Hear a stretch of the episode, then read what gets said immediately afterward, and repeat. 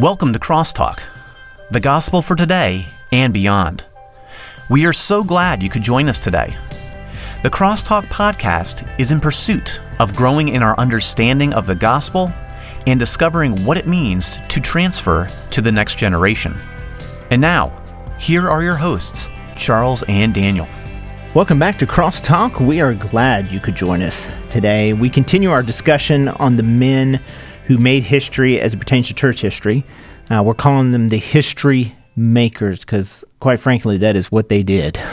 Yeah, They by God's really grace, they did. Yeah. did form history and, in particular, church history uh, as we know it. Last time we talked about, I would say, positive history makers. We were pretty positive last week. But this time we're going to cover a little bit of the negative, not completely. We're going to bring out some men who we feel, and you may disagree, so we're going to leave room for that, that negatively um, impacted or, or formed church history as we know it um, and had an influence that we don't think was a positive thing. So bear with us because I think it'll be informative and also something we can learn. And maybe surprised. Um, yeah, absolutely. Um, first, we're just going to jump right in, and, and I will say this: last week I think I said two, and we have four, so I was off on my number. We're covering four today, not two, as I said last week. communication So, breakdown Yeah, that was my bad. But we have four, and the first one is Charles Spurgeon, which, quite frankly, no matter what theological stripe you are, I think just about everyone will quote Charles Spurgeon. It's it is funny because uh, over the years I've read a- Even good Arminians will quote I'm telling Charles you, I've read a smattering of things from fundamentalists to Right. Presbyterians, and and uh, it's funny that people who would not agree with his theology quote him like he's one of them. You know, Right. He- well, and I think that's a testament to his influence. It is, yeah. He and he was evangelistic. He was definitely a soul winner. And he he preached Christ. He preached the gospel. He was born the year after Wilbur Wilbur, Wilbur Wil, William Wilberforce died. That's right. Yeah, say that ten times real fast. and uh, he uh, he was raised in a home in which his mother strongly encouraged him to read Puritans. So hmm. he had which we've talked about. a head full of Puritanism before he was converted. And a lot of people, maybe the people who are listening, know his conversion story. We won't go into the whole thing, except that he was almost converted by accident. And if anybody knows us, they quotations. know I don't believe Right, in right, right. accidents. but he he wound up in a Methodist meeting on a snowy morning because he couldn't see to walk through the snowstorm, and some layman who was not a preacher preached and really preached right at him, and Hmm. he was converted that morning. He was 19. I mean, he was no, he was 16, I think. He um, he was gifted. It, it became evident real early Right. that he was a gifted fellow. He preached some not too long after that, and and it he uh, he became pastor of a, a small congregation, and then when he was 19, he was called to the pulpit of the New Park Street Church, and um, he was uh, he began to preach and people came to hear because he was just so good. He, I often tell preachers when I'm encouraging them, I don't think they should try to imitate his style of preaching because he wasn't an expositor as such, as as I define expo- exposition. But he he knew so much, he read so much, he had probably close to, if not a, a photographic memory. He could spend all day Saturday preparing and be prepared. I don't encourage preachers to Right. wait till Saturday to prepare the sermons, but he. Uh, um, he was uh, he just had incredible speaking skills, had an incredible voice, and uh, an incredible passion for the gospel and for the word, and just uh, so even from a young age, it's a good thing because he wore out early, and uh, he he only lived to be in his fifties, and he didn't quite make it to the 1900s. So, and he could have had he been a healthy man. So the question that comes to my mind is because he was so popular, so well known, and gifted, so that kind of helps with that. If I remember correctly, there wasn't there quite a few political leaders slash influential people who would go to listen to him. Yeah, he drew everybody. He drew the Lord Mayor, and yeah, he he was. And when he died, there were thousands, perhaps 100, 150,000 who came either to the funeral or to viewing, and uh, a lot of those were political leaders. He he was. He was kind of England's pastor. You know, sometimes we refer to Charles Stanley as America's pastor. We used, he used to be referred to like that. Or Billy Graham, who we're going to talk about here. Yeah, yeah. that's true. But uh, so yes, he had influence on upon political leaders. He uh, he uh, he was so he did so much and made his church and leading his church. They they established an orphanage almshouses. Uh, he started a pastor school. Spurgeon's college still exists today. Um, other ministries. I mean just a plethora of ministries that Right. he started. He he led two significant fights, theological battles. One was called a fight against the downgrade in the Baptist Union. The other was a fight against baptismal regeneration. And in the downgrade controversy, he, he that became so heated he was finally censured by the Baptist Union, which broke his heart. And some people believe led to his early demise. He was already not well. He had struggled with gout from the age of about 15 or 16, and that can get you, you know, if you don't get it. And uh, he often went to a little place in southern France to recuperate for sabbaticals. To he wrote some there, but he also just recuperated. But he, it just wore him down. Uh, Right. He he is the most published preacher and maybe one of the most published people ever. That it's interesting. He would preach his messages and he would he would write out a manuscript, but he wouldn't take it with him. He would Right. take in a, a card with just the outline, and then a stenographer would take down the message, and then the next day he would do some corrections and it would be published and sold they were sold for a penny a piece there were thousands of them i mean it was not anything like it since i mean just all sold like crazy uh, we, Well, we- I mean, his devotional is still very popular and is a part of people's daily reading today, Yep, yep. And more than one devotional. morning book. and evening. I mean, that's that's the that. one that everybody knows about. His devotional Bible and Right. Checkbook of the Bank of Faith and, Right. and so it's yeah it's it's kind of it's a really amazing. He um, uh, he struggled throughout his life with depression. There was an event that happened. Um, somebody screamed fire, and he went to preach at this large building, and there was a lot of people there. And somebody screamed fire, and it caused a stampede. And I think a little child was killed, if I remember correctly. He always kind of took that to heart. He really had a hard time getting over that.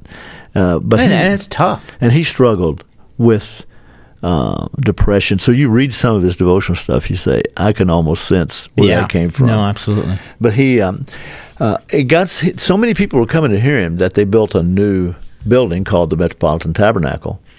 It would seat five thousand, another thousand could stand, and it was full all the time. So he was, uh, he was an incredible, and he's had an incredible influence on other preachers because preachers read him probably as much as anybody. I mean, if you have his Metropolitan Metropolitan Tabernacle pulpit, it's something like 60 volumes. I don't remember now, 62 volumes of sermons. I mean, just hundreds and hundreds and hundreds of sermons, and uh, men read those. Men are influenced by those. Or he was he was a walking theologian. His mind was so full, so sharp. Uh, so he he affected uh, the Calvinistic view of evangelism. He believed in offering the gospel freely to all to come to Christ. He did not offer an invitation, although he was available after services. All of his messages were invitations to Christ to the Right. But he would but he would be available if there were people who wanted to talk or ask questions. Well, if you read much of him, you get that invitation sense that he makes the call to the gospel. You you get that very clearly. Uh, it comes through his writings, so uh, that that does not surprise me at all when I hear you say that. You know, we talked last time about Wilberforce and the line he drew when it came to slavery. Well, Charles Spurgeon stood against slavery, which made him not a friend of Southern Baptists at the time, most Southern Baptists, because that was such a hot button, button issue. It's very time. interesting, yeah. Yeah, but he, anyway, so you you get the idea there that here was a um, a man who's okay. How long has it been? I mean, mid the mid 1800s. We're now entering the mid 2000s. We're not quite 200 years away Right. from his peak of influence, but maybe 150 years ago, 165 years ago was his peak of influence, and still, I mean, I. I've never gotten his Metropolitan Tabernacle pulpit. I've always wanted it. Right. Uh, you know, it's uh, One of those list of things, right? it's just it's almost like it's just a thing. If you right, right. You know, But- absolutely. yeah. But anyway, Okay, so Charles Spurgeon. Now we're going to move into a negative. He was a Baptist, here. too, And he was okay. Well, that's that's good to know. That's important, Um, yeah. It's very important. You being a for- y'all- Baptist, y'all don't Yeah, forget that. yeah, yeah. Um, Charles Spurgeon. Now, more of a negative one would be Charles Finney, a different Charles, a different Charles. We talked about a lot of Charles, uh, both last week. I don't know if that's on purpose or. Uh, well, your no, it namesake. It you just kind of happened. We got Charles Wesley, Charles Spurgeon, Charles Finney. Yeah, I, hadn't- I didn't think Uh, about that. Yeah. Anyway, Charles Uh. Finney. He was born right at the end of the 18th century, so he he comes just after the Wesleys in Whitefield, and he's born after the Revolution, after the founding of the United States. But he But he was a revivalist. He was a he was well he was a, first a lawyer. He was trained in law at least. He had a lawyer's mind. He was supposedly converted. Uh, I put conversion in quotes. I'm not saying he wasn't, but his view of the gospel leads me to believe, leads me to wonder. He was converted in 1821, so he would have been what 29, something like that. and then he was licensed shortly thereafter to preach the gospel. Became a pastor. He um, invented, can we say it that way, the altar call. So I was going to ask that question because I knew that was the case. But would you also take a step further and say he is kind of the father of the even the modern emotional, and you don't see this a lot in churches as much, but the emotional altar call and to bring people Right. down and to, Yeah. to almost like coerce people into this confession of something, and then we got all these people saved. What would would he be considered the father of that? I think so. I think that's that's fair to say. If you think about here, here's the thing about Finney that is so troubling is that he reduced conversion to a decision, an intellectual And an decision, experience. a mental decision. Up until this point, I'm not saying it didn't exist, but th- that was not a primary view of conversion. He um, introduced and popularized what some of us of a more reformed view now would call decisionism. Instead of conversion, decisionism. Make a decision for Christ. That salvation comes when you decide to believe certain facts and to believe in Jesus mentally. And it became a mental transaction. Um, he, he developed certain rules of revival and this is where we get into the difference between revivals, genuine revivals, and revivalism and revivalist. Um, That's why I made that comment. He was a revivalist. Yeah, or what- yeah. I believe we'll talk about this some more next time or, or the time after that. But if you, um, the first Great Awakening was a manifestation of the work of God. And so certain things happened. Then, during the second Great Awakening, what we saw was try to imitate the things It's like, oh, it's that great. happened. Let's well, do this they worked again. then. Yeah. They'll work now. And so that became. I grew up. This is um, it's not that long ago. I mean, I'm not too old yet, but I grew up in situations where every spring and every fall we had quote unquote revivals. Right. A revival was a time when we tried to stir people. We brought in a special speaker, if you could afford it, a special song leader. He preached rousing messages and nothing wrong. A lot of with incredible things happened. Seeking to stir people by the word of God. But what sometimes we had, and, and Finney started, I believe it was Finney who started what was called the cottage prayer meeting. And you meet in someone's home, you pray for people specifically, pray for them a name. You Which is not necessarily wrong. not a bad thing necessarily. But um, so Finney created the um, um, this revivalism and the altar call. He he created the Mormon the morning bench, where he would he would call people to come down to the bench and pray through and pray their way to God and uh, a lot of um, it's almost Catholic in that if you do this, this is the result. So you know, associated associating with an salvation event. with something outward. uh, a process, a method, or you know, it's interesting you bring this up because it's almost like we were more in love, or he was more in love, it appears, with the means than the actual reason why they were doing it. Well, I believe he he's generally believed that there were means that could be used that would dictate an outcome. So you believe it was truly a, a heartfelt Yeah, that it will Belief. happen. You do this, this will happen. Uh, he he disagreed with more orthodox men uh, and preachers and pastors during the Second Great Awakening. He was a part of the Second Great Awakening, and we we see a lot more of revivalism in Second Great Awakening than we did in the first. Would you say it was less organic? Yeah, I think so. I'm not saying it wasn't organic. I think there was a move of God's Spirit. I just think that there was a lot of contrived effort at producing certain results. He went on to found Oberlin College, was taught there, and was president there. That's a very liberal school now. Not not necessarily his fault, but maybe the foundation had something to do with that. He uh, he popularized a departure from the Reformed Protestant view of the gospel.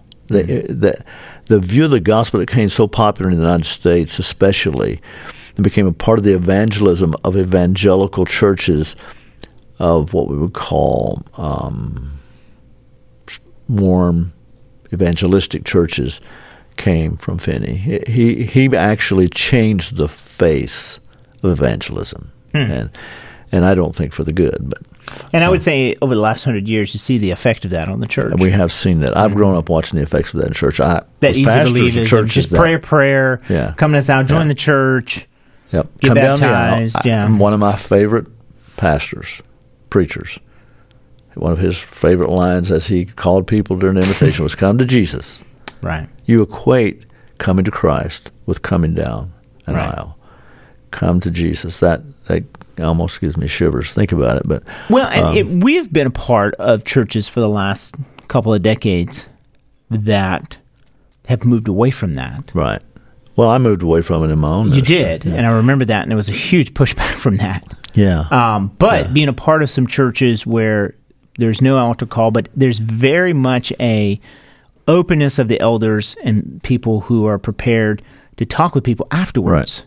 And I, I think that's good because at that moment, if somebody's got questions, you want to engage with it. You want to, you know, work through it.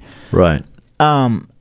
I would say that the conversions and the thing and the baptisms I see from those conversions have been much more um, real and genuine Right. than the previous experience that I knew as a kid growing up with the altar call.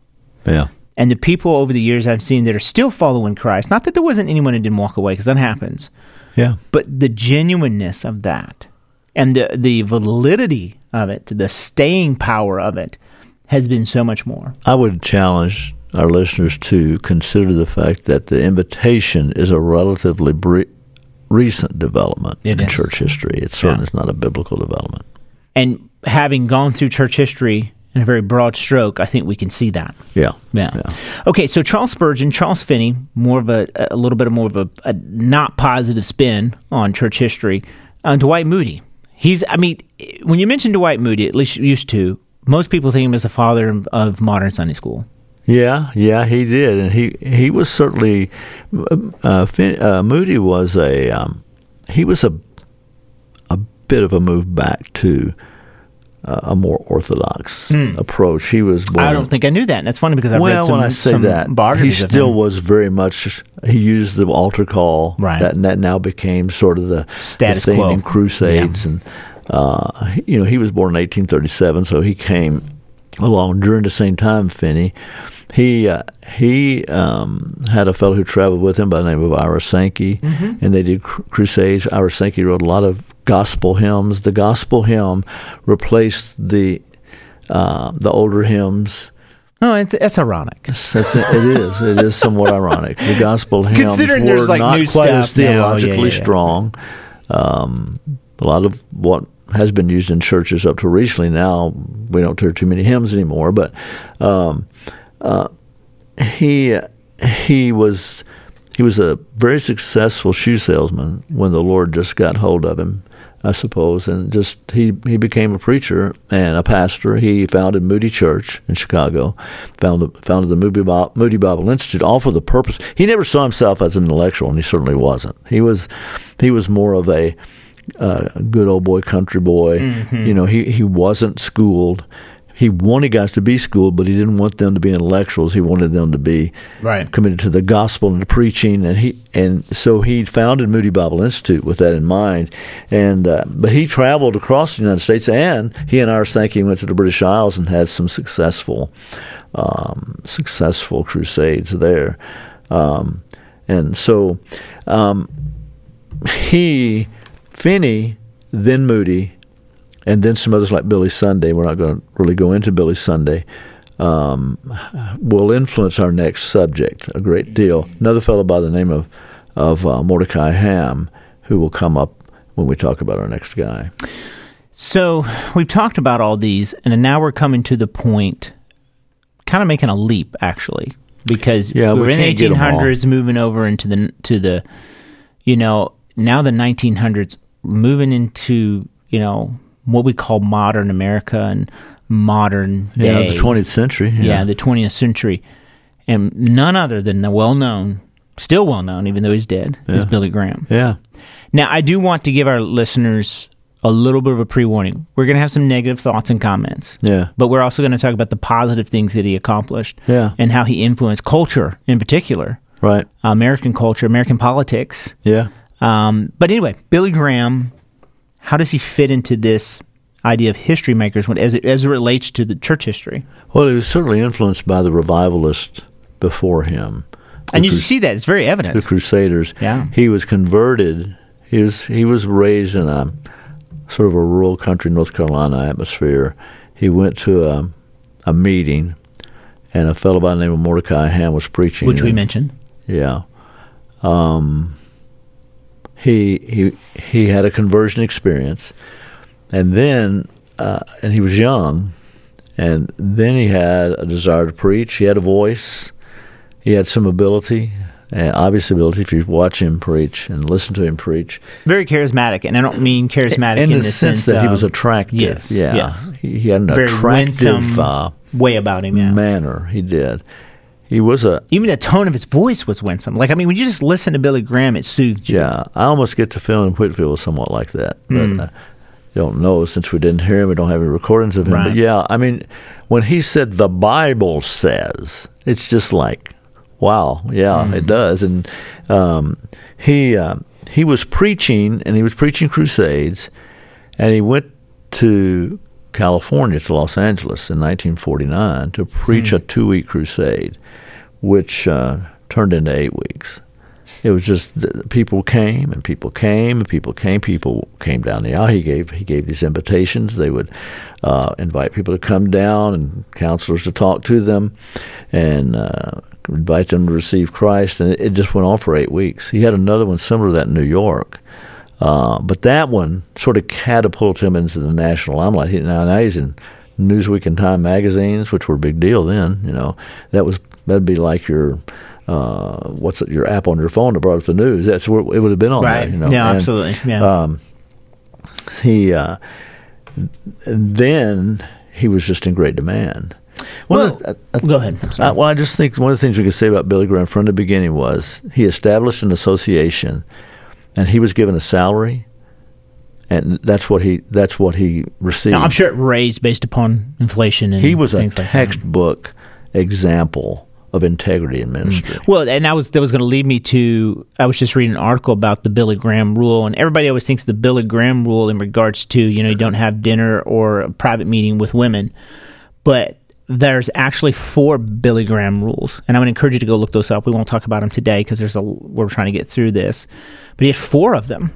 Yeah, that him and some that. other guys that worked with him came up with because what they saw was in other evangelical Yeah. ministries the pitfalls of both financial, sexual, uh, and prideful things that would happen. And so they developed these four rules to counter that. Yeah. So the Billy Graham rule is not just one rule; it's actually four. So I would encourage you to go listen to that. But anyway, he, that he did that. He really coined that phrase that we now all use. Yeah, he uh, he was a model of integrity.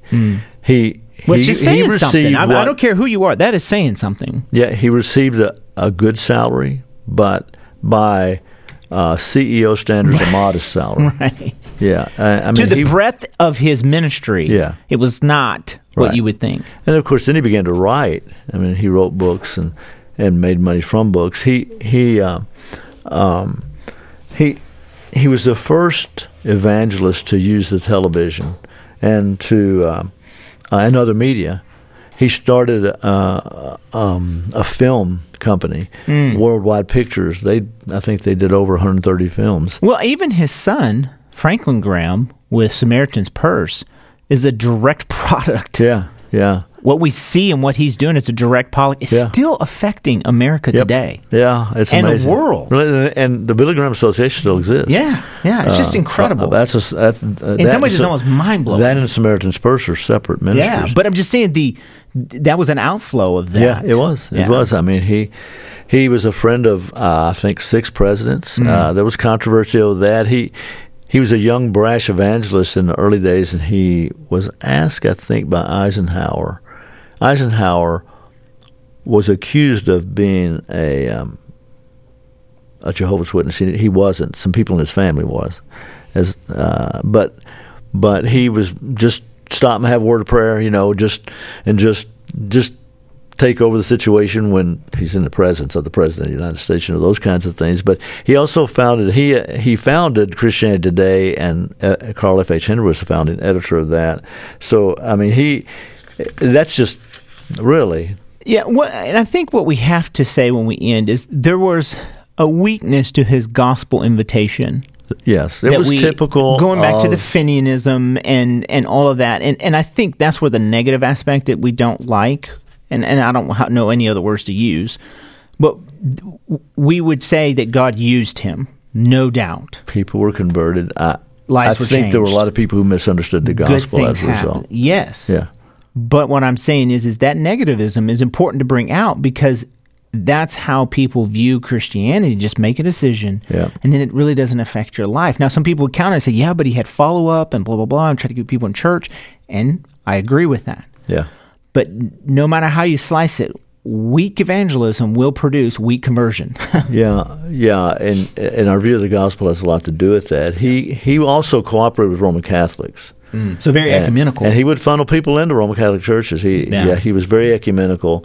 He um, uh, his ecumenism probably was a great weakness, and um, uh, that turned him off from some people of a more fundamentalist stripe. Right. Now that's probably not all that did, but certainly that did. And I understand because I. I couldn't funnel people into a Roman Catholic church, Right. uh, and knowing what I know about Roman Catholicism. So, so anyway, I mean, he died in 2018. He was almost 100 years old, and his effect upon the 20th century, both the church and the culture, just it's amazing, really, when you think about how one man had that much influence, and it. it and it wasn't bad influence in, in Yeah. the sense that he wasn't seeking for his own glory. You Right. don't, you never ever get the impression this man wanted to promote himself. and even after his death, nothing ever came out. nope. Man. So, and there's something to be said for that. and something of an enigma for, for those of us who are a little more picayunish about our uh, theology. than- Yeah, right. Well, all of this to say, as we look these men and draw this to a close, we're going to move into more of those movements that we've already talked about, but get into the depths of those. When we look at history makers, it's important to know, and people want to go, why is it important to know? Because we need to know upon whose shoulders we stand. Right. And the mistakes that they made are lessons, living lessons for us to learn from. And the things Yeah. that they did that affected and we see incredible blessing from, we should praise God for yeah. and thank God that we come from such places And or such men. his help in learning from them. yeah, Yeah. absolutely. Well, thanks for joining us, and we'll see you next week. Thanks everyone so much for joining us today. You can always visit us on the web at crosstalkpodcast.org. Crosstalk is produced by Vision for Living Ministries, a nonprofit organization. This podcast is a free resource, but you can support us financially through our website. For more information on Vision for Living Ministries, visit our website at visionforliving.org, where you will find more great resources. You can also find us on Facebook and Instagram. Just search for Vision for Living, or on Twitter at V4L. We also love to hear from our listeners. You can email us anytime at info at visionforliving.org. Be sure to join us next week on Crosstalk, the gospel for today and beyond.